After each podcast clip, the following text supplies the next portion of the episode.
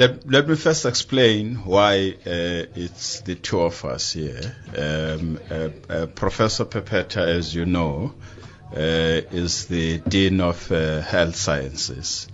So he is part of a team that has been established by the Vice Chancellor to put in place measures to contain the spread of the virus here at the university as well as beyond. Yeah. And he is also the chairperson of the University Health Committee, and he has been appointed to chair the Health Committee because of his background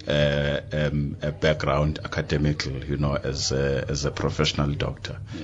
So he's much more qualified to respond to clinical and technical questions in relation to the health-related matters, you know, okay. As you know that this virus is a health risk, you know, not only to the country, of course, as well as to the world. Yeah. So what the university has done was to basically establish that that task team, you know, in response, as you had said correctly in your introduction, in response to not only what the minister has said, but also in response to the command by the president that the country must be on an alert, with the president having declared at this period that we are in as a national disaster, as well as in response to the World Health Organization, which basically said countries must take World Health Organization is a structure, you know, of the United Nations, which basically said all countries must take comprehensive measures to contain the spread, you know, of the virus. In other words, countries must not only take one measure, like, for instance, maintaining the social distance, but they must deal with all measures, you know, they are recommending, you know, to basically contain the virus. So the task team that the university has established looks at our immediate environment in terms of what it is that we need to do, you know, to basically contain the spread, you know, of the virus. Okay. Needless to say, we are on a national alert, you know. The president has declared the period that we are in as a national disaster. So it's not business as usual. It's a period that requires emergency measures, because emergency situations require emergency measures. So we don't expect to operate using existing norms. We must apply norms that are aimed at containing the measure. So I just want to make those opening remarks, and then I'll hand over to. Okay. Thank you very much, Lutando. As Mr. Jack has put it out there, that I'll be talking on the actual medical aspects of this pandemic and its implications, and what the university has done, as you asked, in terms of trying to contain the situation. First of all, this is a pandemic which was declared by World Health Organization. It means it now affects the world globally. That's the one thing. It's like the SARS virus that we had before, and MERS that we had before, so-called the avian flu and those flus, but this one is much stronger than those flus that we've had before, and is very deadly as well, and it spreads very fast. As if you remember, 2 weeks ago we were talking about less than 10 cases in this country. 2 weeks later we're sitting at 150. So the numbers are exponentially rising. Across the world we are beyond 200,000 affected individuals by this virus, and the death rate already, the figures when it comes to those that have died from the virus are more than 10,000. So that's the problem that we're facing. So in a space of just over a month, 10,000 people have died from this virus, so it is really very deadly. So the university had to act, as Mr. Jack Puri, the Vice Chancellor, tasked us as university to put up the task team, the coronavirus task team. And that is informed by the various sectors of this institution. And as explained, I come in the health aspect of things, and we do have a health committee in the university, which I've been chairing for some time, that is leading that aspect of things. Okay. Now, based on that and the plans that we need to put in place when you have a pandemic of this nature, is to ensure that you contain it right from the outset. You must ensure that you limit its transmissibility. You must ensure that you break that chain of transmission and flatten the plateau, the graph, which is exponentially rising at this point in time as we are following. Now, in the Eastern Cape, we have been very lucky that we don't have recorded cases. And in our institutions, we don't have recorded cases. But also just to highlight one thing, that in institutions of higher learning, we are seeing more and more of the cases. Today, first case in Stellenbosch University was reported. Okay. We have cases in the University of the Western Cape. Obviously, you know about the UCT cases, you know about the University of the Witwatersrand cases. Now, when that case arose at Wits University, which was a student who was partying, who had been in contact whilst asymptomatic, in other words, before even showing signs of the virus, there were 350 students that were in contact with that student in class. The university had to quarantine them. In other words, they must sit in their residences and not go anywhere. And that is a measure to contain the virus. In this setup, in terms of containing the virus, and as you know, according to the guidelines that have been put out by our president and the National Disaster Management Plan and the Act, we need to ensure that we avoid gatherings. That's the one thing of containing the virus. Besides washing our hands regularly, wiping surfaces regularly, putting tissue when you are sneezing, or using your elbow when you are sneezing, cleaning your cell phones, by the way, regularly as well. Besides all those measures, the main measure that we need to ensure is that we reduce gatherings of individuals and maintain a social distance. That way, we try and break the chain of transmission of the virus. Now that, Prof, you mentioned something about the task team that was formed. What is it that is expected from the task team that was formed here at Nelson Mandela University in order to minimize the COVID-19? Yeah, the task team that has been placed here in Nelson Mandela University is to provide exactly the same. There are three broad areas that this task team must ensure. First, we must ensure that we follow the guidelines in terms of surveillance for this disease. We must follow the guidelines and enforce the guidelines in terms of prevention of the disease. We must also ensure that, and by prevention I mean all the measures that limit the spread of the disease. In fact, all the measures that ensure we don't get the disease. So that's the main thing by preventing. But by surveillance also, we need to ensure that we identify potential sources of the cases, which is why then this task team has put, for instance, as one of its measures, guidelines around local or domestic travel and international travel of both staff and students that are in this university. That's surveillance. And also ensuring, in terms of prevention, the cleanliness of the environment, ensuring that we dispense sanitizers. I'm sure you saw today now we've got sanitizers wherever you walk in the major entrances, but also minimize the population on campus. Remember, big numbers promote transmission of disease. That's the role of that task team as well. And also identifying potential cases and referring them for treatment. And also ensuring that we give regular, accurate information about how this virus spreads. and about how this virus causes disease, and about how we can prevent that, how we can minimize the transmission of that virus. And one of the major things the university has done is really to establish that website that updates. And most of the information coming out of that website is informed by the activities of the task team that has been set up by the Vice Chancellor. I'll go to Mr. Jack. Mr. Jack, there was an email circulating around saying that the students should evacuate its residents, as I said on my introduction earlier on, saying that both on campus and off campus. Can you confirm that? Yes, that's true. The email says they must vacate residences by tomorrow, the 20th of March. Is that forcefully, or are students being forced to evacuate, or whoever that wants to leave can leave, or want to stay can stay on campus? No, it's not a matter of choice. Okay. We want our students to vacate the university by tomorrow.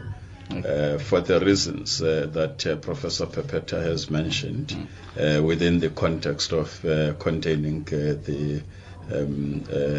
virus, and as I said, we are in an abnormal situation, okay, which really calls for a business unusual measures. Yes. Okay. Prof, that's I mentioned that Eastern Cape is among the provinces that is not yet reported that with the COVID-19 cases. Hence, Nelson Mandela University is situated at Eastern Cape. And now, if we let the student go, and then what will happen when they come back? And also, we have international students. On yesterday, if I'm not mistaken, or day before yesterday, our government introduced that they will close border. And entry airport. So I don't know. Maybe the management who was sitting in that meeting taking this decision thought of the international students, and also of other students that are coming from KZN, Gauteng, where these coronavirus cases are being reported. Okay, maybe I'll ask Prof to respond to the other question about with respect to the spread of the virus and the fact that currently, because we've got to underline and say currently the Eastern Cape it does not have a positive case. With respect to international students, most international students, especially those that come from outside the continent, they have been recalled by their countries, and their embassies have facilitated their departure back to their countries. So their problem has been, if you like, solved. So what we are seized with now is with respect to African students, students that come from Zimbabwe, Lesotho, and Botswana, and so on. So we are looking into their own situation. Okay. That also includes, for instance, students who have said to us, we don't have funding. So we're looking into their case. Actually, we've developed a mechanism. So we've developed forms in order to look into their case. So we've distributed those forms to residence managers. So they must collect those forms to residence managers and return them, so that then we can evaluate their case on a case-by-case basis. So we're not going to take a general approach. So we'll treat each case in its own merits, the same as with respect to international students.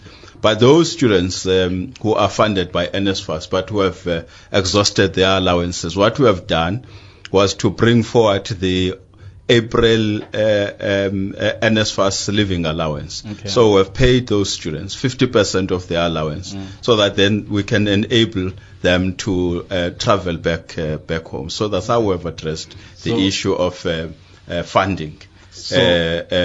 for those students who don't have money, to travel back home. Yeah. So even if I don't want to go home now, I must by tomorrow leave the campus. That's what we are saying, and we're saying this. It's an emergency situation, you see. So it's like now we're saying it's in your interest, Zama. Okay. Even if you don't want to go home, but it's in your interest for you to go home, because we think that you'll be better. You'll be in a better environment when you are home than when you are here in the university. Because as Professor Pepeta says, when you look at the patterns of the spread of the virus, it's unpredictable. We don't know what's going to happen tomorrow. We are in a state of flux, we don't know. Maybe in 5 days to come, I'm just saying hypothetically, we may be in a lockdown, as a country. And this is happening, for instance, in France and Italy.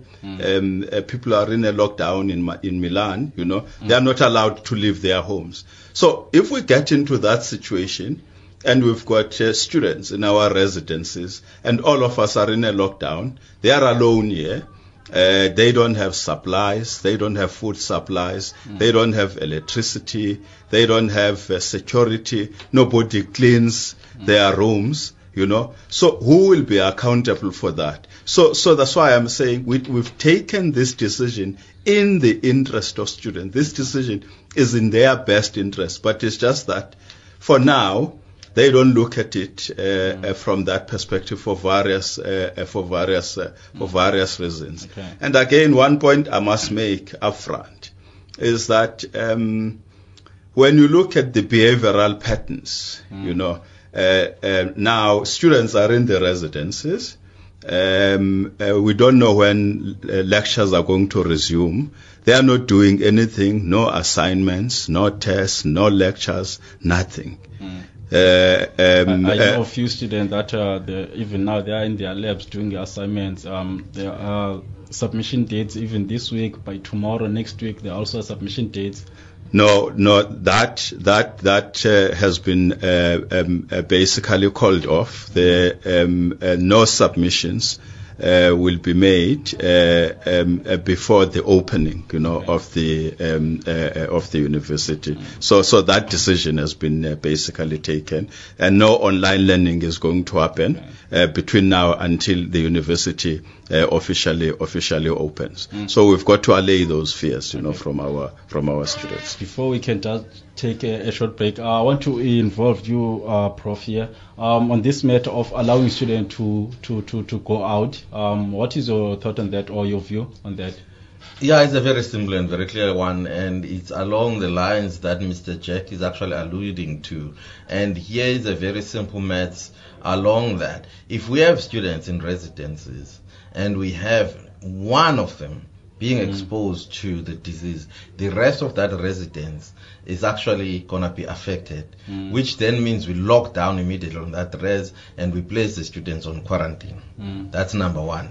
Number two, even much bigger, is the fact that in a week's time, we're starting April, which means it's the flu season, which means the spread of the disease, as we are seeing it now, is going to be 10 times more. Now, with that prediction and hypothesis, as Mr. Jack stated, we might be looking towards a lockdown, which then means even myself as a practitioner, I won't be able to help the students. I'll actually be self-quarantining in my own house. I'll be under self-quarantine with my family. Okay. Lockdown means I don't go anywhere. Nobody goes anywhere. You are with your family. This is the only window of opportunity before the flu season that the students must go back and be with their families. There'll be a time as the vulnerable group where they'll have no one to look after them. Okay. And well, let's make that message clear. Aw nawe mizuzuma in fact masifanele nje ibeli icala emveni kwensimbi esithandathu ukukhumbula ba samamele mid the movement apha kwimadibas rate ukukhumbula sothi sohlukane wena phaya na community to contracting this disease but won't be able to look after them. So we'd rather then ensure that we intensify preventive measures such that we don't get this disease, because we know if we get it, we may not be able to cope with the needs in terms of looking after our population. This case, the students. Okay. Just one addition. This decision is in the interest of the students. We are, unfortunately, this generation of students that is here, including yourself, Sama, you've never experienced a state of emergency. We are in a national disaster. So if there's a national command, there's a reason why the president chairs a national command, there's an establishment of provincial commands. It means we're acting on the basis of orders, of instructions. You know, so when instructions are issued, you've got to oblige to the instructions. You know, so we hope that our students are going to heed the call, such that we don't get into a situation where we are viewed as forcing, you know, our students to get out. We're using heavy-handed approaches to make our students leave our residences, and interesting, ironically, in their interest, because this decision, we've got to emphasize, is taken in their interest. It is in the best. It is in their best interest. Before Sivala, Mr. Chakibele, I noticed something that the academic calendar of this Chinchil, whereby Isaiah's with last classes or last classes in November, but now October, and the reason to answer this question is because of now that is a national disaster or cases calendar, the academic calendar is ahlala inje iphele in October or okanye management sophinde idibane iphinde ivule maybe singabona iphela ngo November as usual. Well Zama, we definitely will have to review the calendar of the university, but the operative or the operating word is we are in uncertain times, and don't think that is an exaggeration when we say we don't know when this thing is going to come to an end. It's not an exaggeration. So we may end up finishing our academic calendar at the end of November, at the end of December, probably in January next year or in February next year. Okay. Nobody knows.